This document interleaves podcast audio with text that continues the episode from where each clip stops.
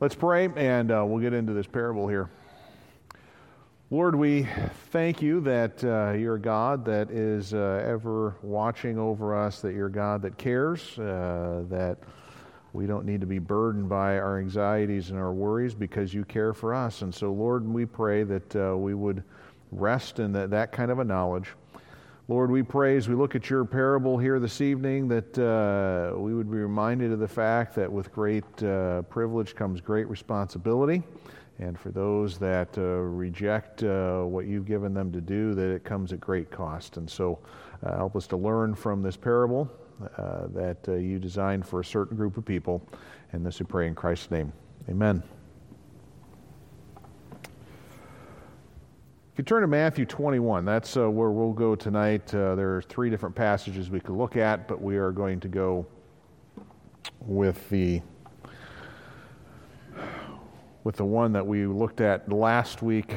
Uh, Jesus is in the midst of uh, being confronted by religious leaders who, on the Tuesday of the Passion Week, are asking him by what authority and what right do you have to do and say these things.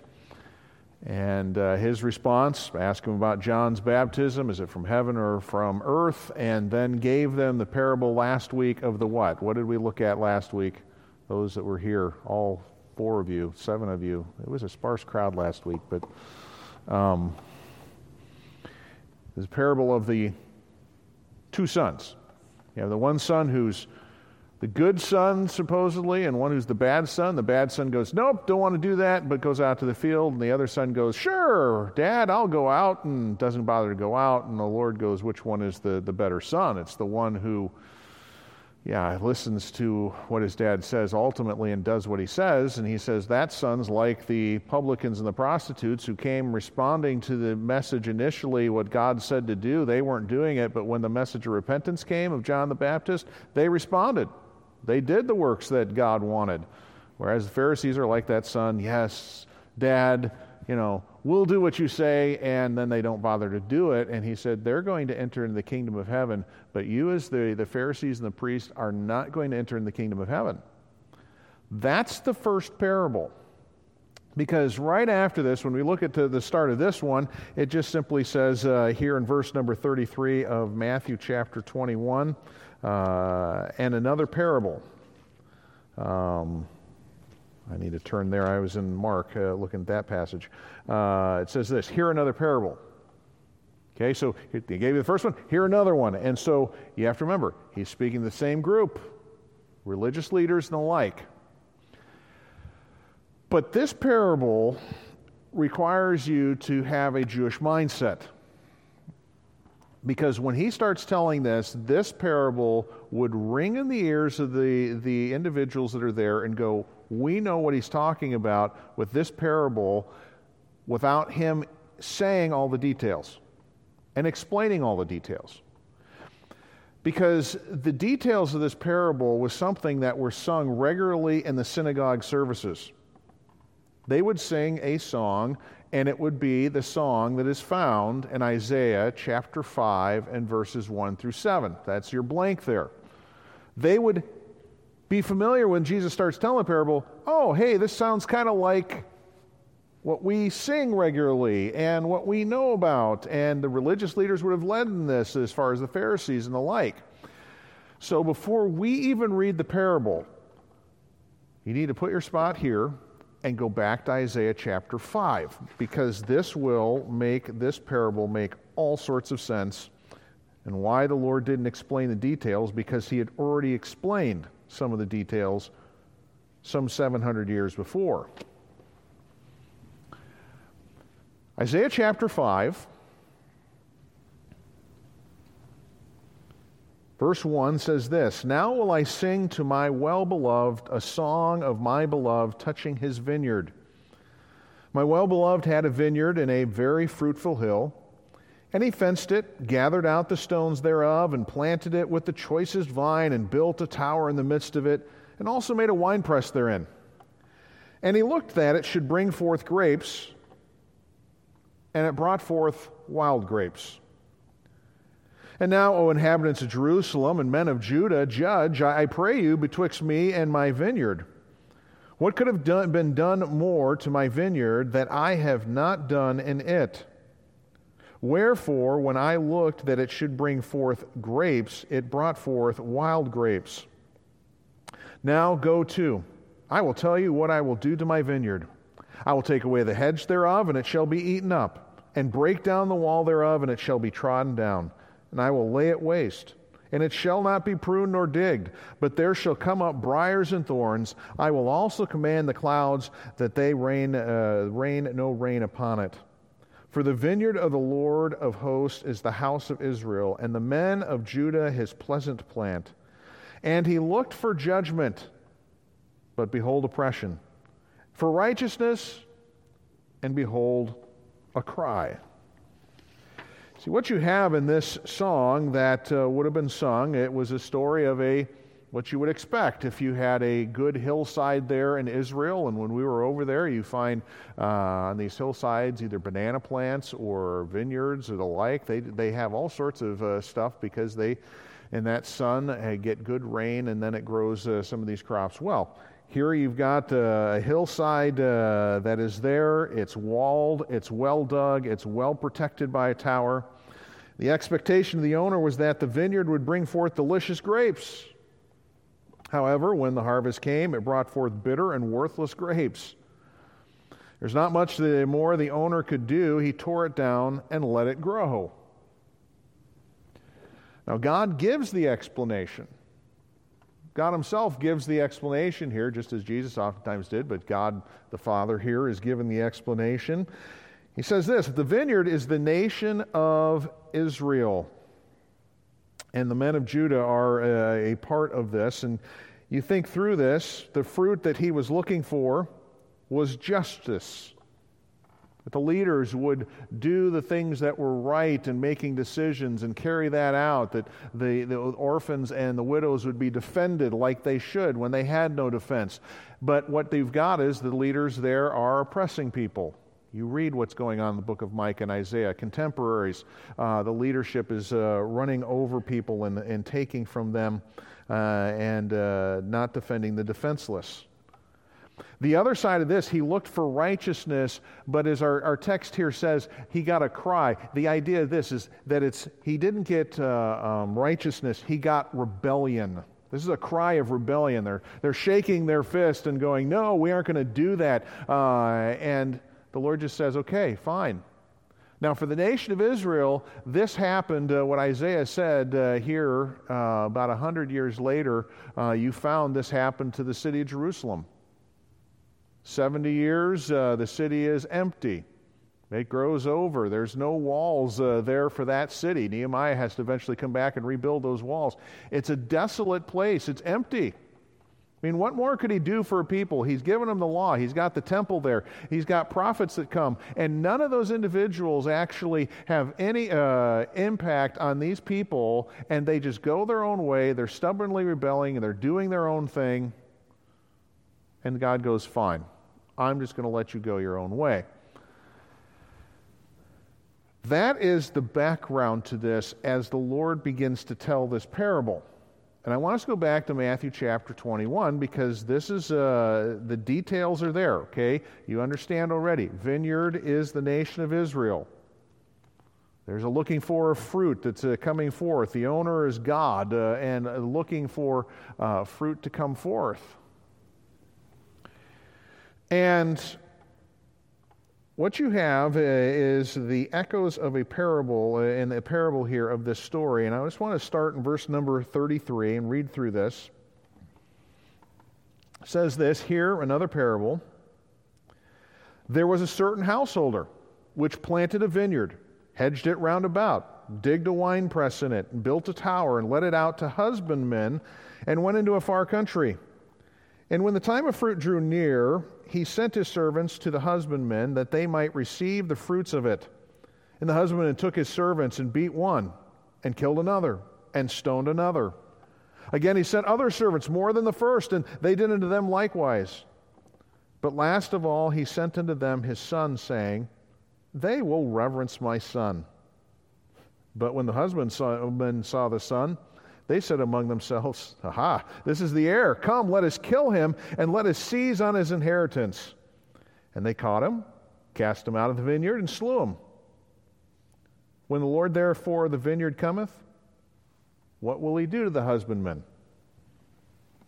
The answer is this They say unto him, He will miserably destroy those wicked men, and will let out his vineyard unto other husbandmen, which shall render him the fruits of their season. Read the paragraph. Jesus told parables seem to have all the same elements of the original. However, some characters and elements are added.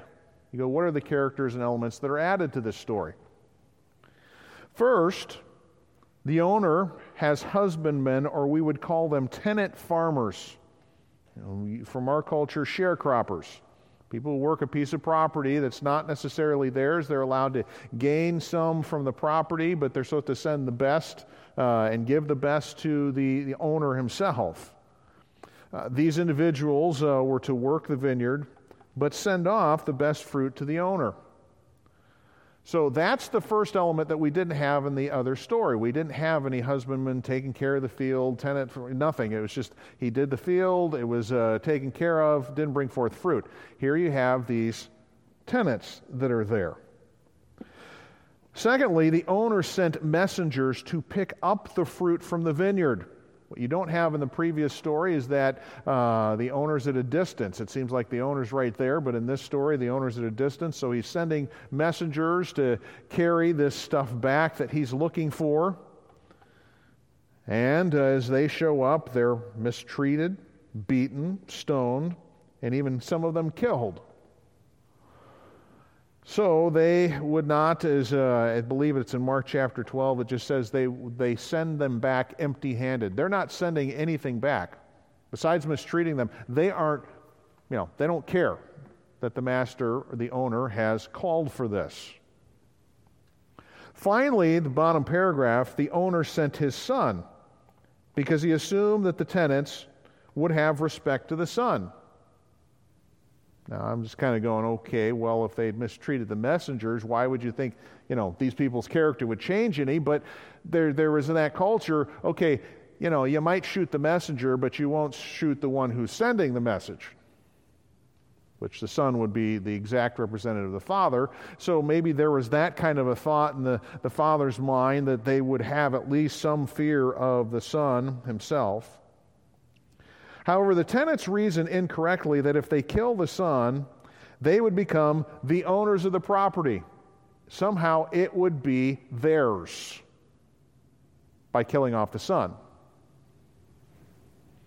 They take him outside the vineyard, which is important.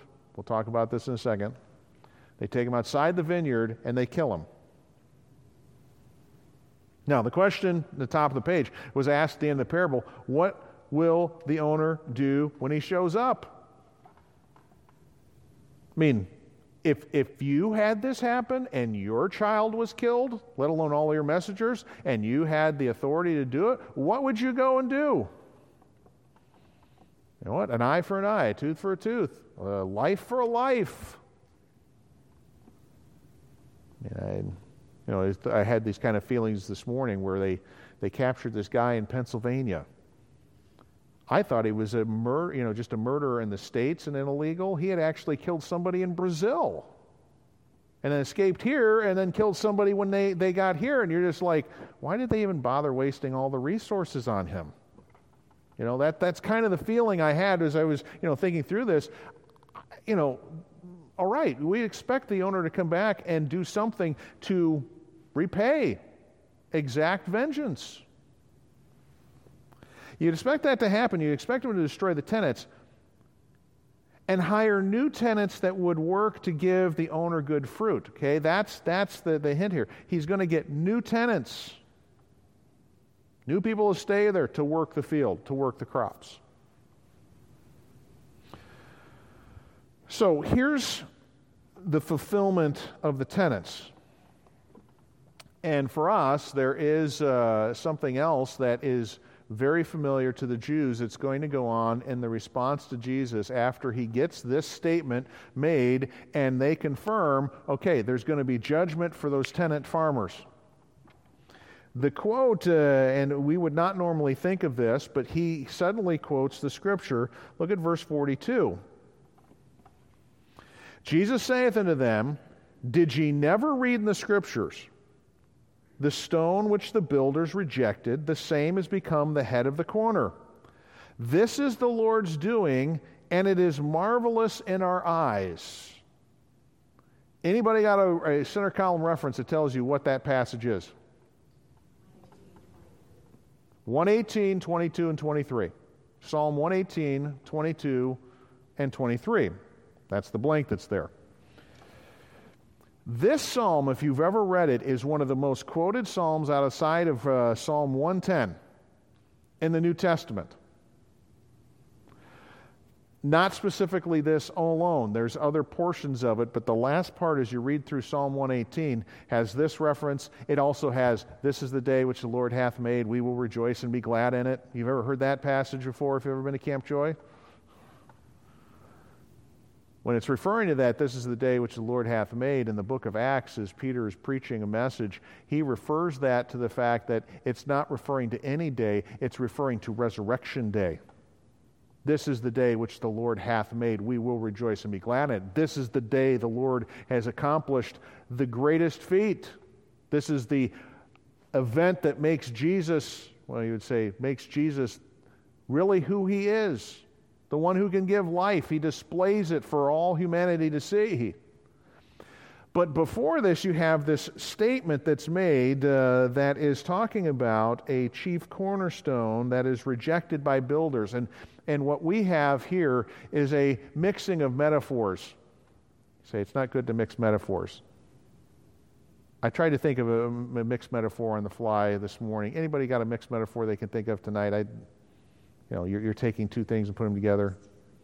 It's like saying, you know, he went to bat and he scored a goal. You're like, wait a second, that's, that's two different sports. You know, okay, we, we, we get the idea that he came up and he accomplished something. You know, that doesn't work. It does here. Yeah, what, you got one? oh. I read, I actually read this in a book uh, last night. My wife and I were laughing about it. Sharp as a whip. Oh, sharp as a whip. Okay, yeah. Good. Uh, yeah, how do you, you know, the sharp whip. All right. Um, you could get a sharp whip if you had glass in it, but yeah, still, you don't want as sharp as a whip. It's not a good yeah, thing. So, but yeah, so you got a mixed metaphor here because the Lord's talking about vineyards, and all of a sudden he starts talking buildings. Like, wait a second, he was just talking about a vineyard, but he's talking about a building, but the people who are the builders here are equal to the tenant farmers.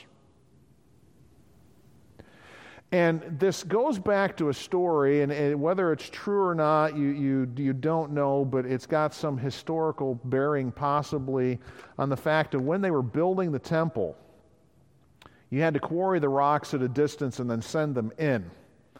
And when you got to this uh, occasion where one of the stones was sent in, the builders were looking at this and going, okay, they made a mistake here. I don't know what's wrong with this. And they set that stone aside and just said, okay, let's work on the rest of this. And they got done with the building and realized the temple, they did not have the chief stone, the cornerstone, the capstone of the whole thing. And suddenly they realized, oh, that stone they sent us was the capstone. We didn't recognize it as that. We rejected it. And supposedly in the story, they finally realized it and put the capstone in. That's the, supposed story behind all of this. Which, okay, here you have then a story. Tenants reject the son, builders reject the chief cornerstone. These two individuals uh, are equal in comparison, and so the Lord uh, takes this. The builders and tenants are the same, as you have there in the end of that paragraph. And then it says this Jesus applied these two characters directly to the religious rulers of the nation of Israel. The leaders had been the ones rejecting the prophets throughout the years. You say, okay, so where's that at? Well, look at verse number 43. Therefore say I unto you, the kingdom of God shall be taken from you, given to a nation bringing forth the fruits thereof. Whosoever shall fall on the stone, shall, or this, whosoever shall fall on the stone shall be broken, and on whomsoever it shall fall, it will grind them to powder. Chief priests and Pharisees heard this parable and perceived that he spake of them, but they, when they sought to lay hands on him, they feared the multitude because they took him for a prophet. Okay? What is going on is that there's this hint okay, you have individuals that for generations have rejected prophets. They, they've been doing this. God had sent prophets to the nation of Israel year after year after year. And to be a prophet really wasn't profitable. Uh, it was not a, a good thing to get into. Because normally you got abused and beat up if you were a prophet. You know, we look back and go, wow, these prophets, great individuals. They were so helpful uh, to us and whatever. No, to be a prophet back then was usually meaning, okay, I'm just going to hang a, a, sign of shame on me already, and uh, I'm just going to live my life out as an example of shame and uh, abuse. And so you just think through the, the, the, prophets that start off, and you have a prophet that's one of the, you know, you have Moses and, and, and Samuel, but you start having a whole bunch of prophets during the time of kings. And, and the, the chief one of that one is Elijah. But think during his time frame, uh, there's a guy by the name of Ahab, and they're killing off prophets by, you know, large numbers. Uh, if it wasn't for Obadiah hiding people in caves, you would have probably had many of the prophets eliminated, wiped out. But you have them being killed. You think about a good king by the name of Joash. I was just reading this last uh, week, uh, and Joash was a, a, good king. He's the one who was rescued as a baby from his wicked queen uh, grandmother. Was trying to wipe out all the population of uh, grandchildren and children so that she could become the ruler of the nation of Israel, and he gets saved out by a man by the name of Jehoiada. Jehoiada finally brings him in when he's seven years of age, and they get rid of Queen Athaliah, and Joash is a great king till Jehoiada dies. Joash starts falling off and doing things he shouldn't be, and Jehoiada's son comes along by the name of Zedekiah. Or Zechariah, excuse me, not Zedekiah. Zechariah. And he comes along and he says some things to Joash, and Joash gets mad, and they murder him right in the temple execute him there in the place that's supposed to be the house of prayer. They, they kill him. Um, we think about the, the greatest prophet. I just got done reading this man's book today um, Isaiah. Do you know how he died? Hebrews 11 hints at it. We, we, we aren't told in uh, the Old Testament, but Hebrews 11 uh, hints at it. Uh, he was sawn asunder by Manasseh.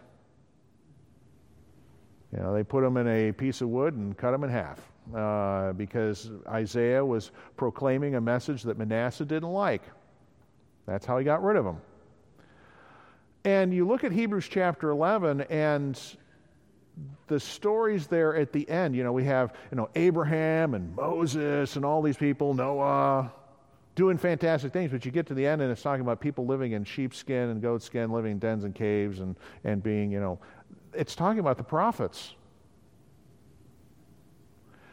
And you go, who was leading this out? It was the leadership leading out on this. Now you have the prophet, as you have in your, your notes there. Now the greatest prophet from God had come, Hebrews 1 1 and 2. You know, various times in diverse manners through the prophets, uh, through the scripture of the prophets, uh, God has spoken. But now in these times, so here you have the prophet, the son, who showed up. And guess what the leader's response is going to be? Even though he's the son and he's a prophet, they're going to treat him just as if he was a prophet or the son in that story. They're going to reject him and have him killed.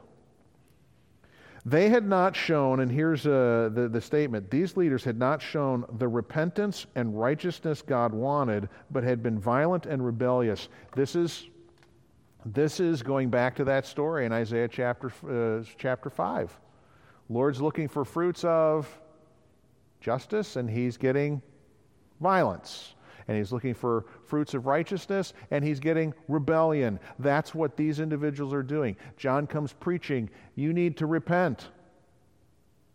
And John, being one of the last of the prophets, uh, he comes along and people reject him. They don't want him as far as leadership. The people love him.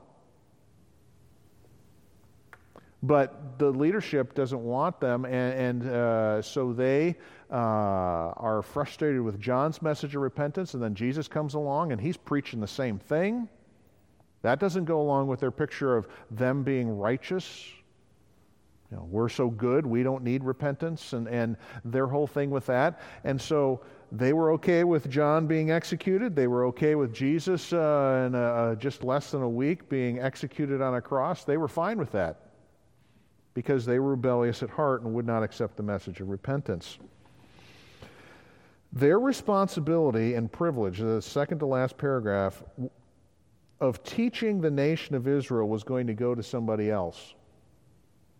That, that's, that's the opportunity they had to be the teachers of the nation of Israel, to be the ones, you know, you say this about teachers, we have the chance to affect young minds, shape young minds. You, you have this opportunity. Well, here, the priests and the Pharisees have the opportunity to shape the attitude and the minds of the nation and to teach them what's right, and they won't do it. And what do you do when someone doesn't do a good job at teaching? You leave them and pay them a larger salary. Know, that's how it works. City of Chicago. Rid of a teacher taught for 20 years and was never in class and they were paying her somewhere in Canada. It was like, really? Anyhow. But you would fire him. Well, what's the Lord going to do? He's going to fire the Pharisees and the priests from their job.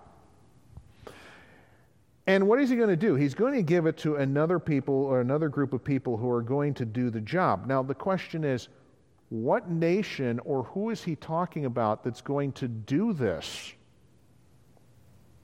That's going to take up the job of teaching the nation of Israel about the kingdom, about the good news. Now, there's, there's two choices. You look at the commentators, and they, they, will, they will give you these two different choices. And either one of them is fine. When we get to heaven, we'll get the exact answer on which one the Lord was exactly meaning by this. That could be a combination. The first one is this is that it, it would be the Jews. Okay, you go, what Jews? The Jews who will rise up during the tribulation and teach the nation of Israel before the Son of uh, Son ushers in the kingdom. You read through the book of Revelation and you have an occasion where you start reading and you start seeing this number 144,000. And you go, what is the 144,000 made up of? It's made up of Jewish males, 12,000 from each tribe. And what are they doing? They're preaching a message, the gospel. And as you understand, when the tribulation happens, the church is gone. Okay? Uh, this is the church age right now. God's not working with the nation of Israel. Though Jews can get saved. That's, I mean, he allows for that. The church is made up of Jews and Gentiles. But he's not working specifically with the nation of Israel. When the church leaves uh, and the tribulation starts, my opinion is this is that you have two witnesses divine witnesses, uh, individuals who can call down fire and change water into blood say, sounds like Moses and Elijah. I'm of the opinion that it is Moses and Elijah. And they start preaching a message, and the, the first responders to this are these 144,000 that take up as their goal to teach not only the nation of Israel, but the nations about what God has done in sending His Son, that there's an offer of a new covenant and a new heart, and they go out and preach this message, and they do it till their death. But there are people that are both Jews and Gentiles that get saved. You read in the tribulation times that there's multitudes of people uh, of every tribe, tongue, nation, and people that get saved during the tribulation time, that they are effective in their message. But it's these Jews.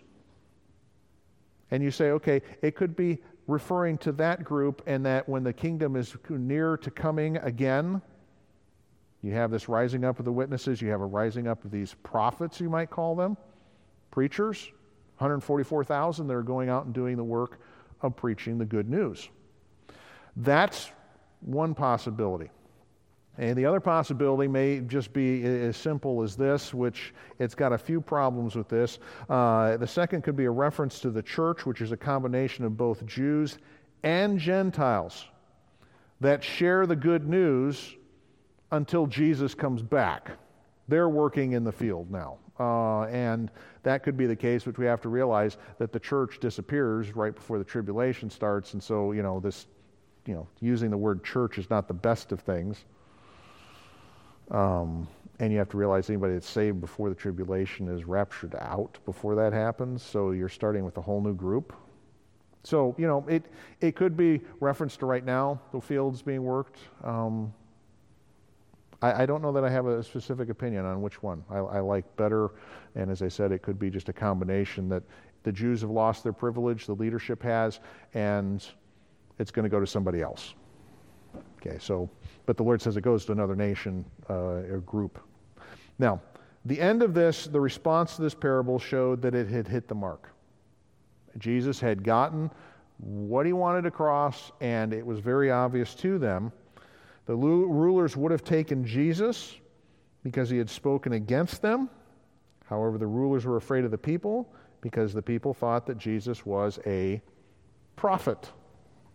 Okay? They thought he was a prophet. And so, if they were to beat up this prophet in a public setting like uh, the feast of the Passover, you know, they finally get to the point where they're willing to do that, but at this point they're not ready yet. They takes them a couple more days to get up their courage to get him crucified.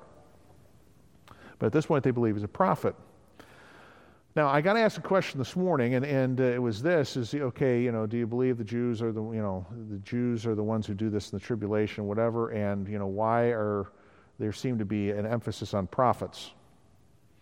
Well, there is a besides the idea of a kingdom going on in the nation of Israel. You know, they just had the triumphant entry two days before. They're thinking the king's showing up to set up a kingdom, and they're fervent about this uh, there was, before Jesus showed up, a fervency for a prophet. And you go, why was there fervency for a prophet? Because Malachi, the last book written 420 years before Jesus shows up, uh, there is the last chapter that you read, the, the two last chapters that you read it, it talks about this that Elijah shall come before the great and terrible day of the Lord. And so people were looking for Elijah, this is why John the Baptist is asked, Are you Elijah? This is why Jesus is asked, Are you Elijah? Or a prophet? And so there was a fervency for people to go see prophets when John showed up in the desert. I mean, you don't get much, uh, you don't get much description of people's clothing in the Bible. And the people we do get aren't really all that great, you know, as far as what they're wearing. But we know what Elijah wore, and we know what John the Baptist wore.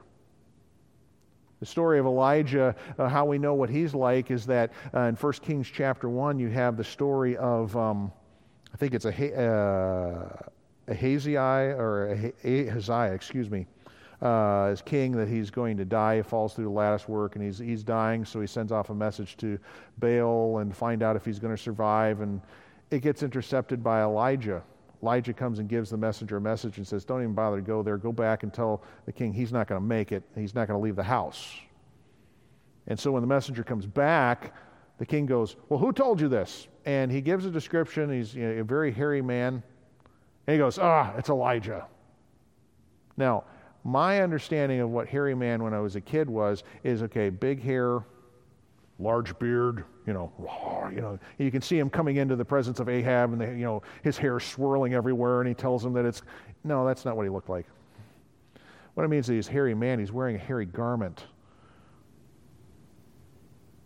And you go, was that normal for people to wear? No. No, they, they didn't wear outfits like that. In fact, they normally wore that when they were in mourning. He's wearing his regular garb. It's like wearing a wool sweater on a hot day. Scratchy wool sweater. They've gotten wool sweaters better now, but you can get some scratchy ones and you're miserable. What's John the Baptist wearing? John the Baptist is wearing a big belt, like what Elijah had, and he's wearing a camel's hair garment. So when he starts preaching, people are like, oh, Elijah! And they go running out there because they're going, it's Elijah, Elijah, Elijah. It's got to be him. And so there's an excitement and fervency because they, okay, the people are suddenly going, okay, this is Elijah who's supposed to come. And the Lord even kind of says to people, if you paid attention to his message, he is the Elijah that's supposed to come. You repent like he, he said, he's the one prepping the way for me. You're ready to receive the message that I'm about to preach.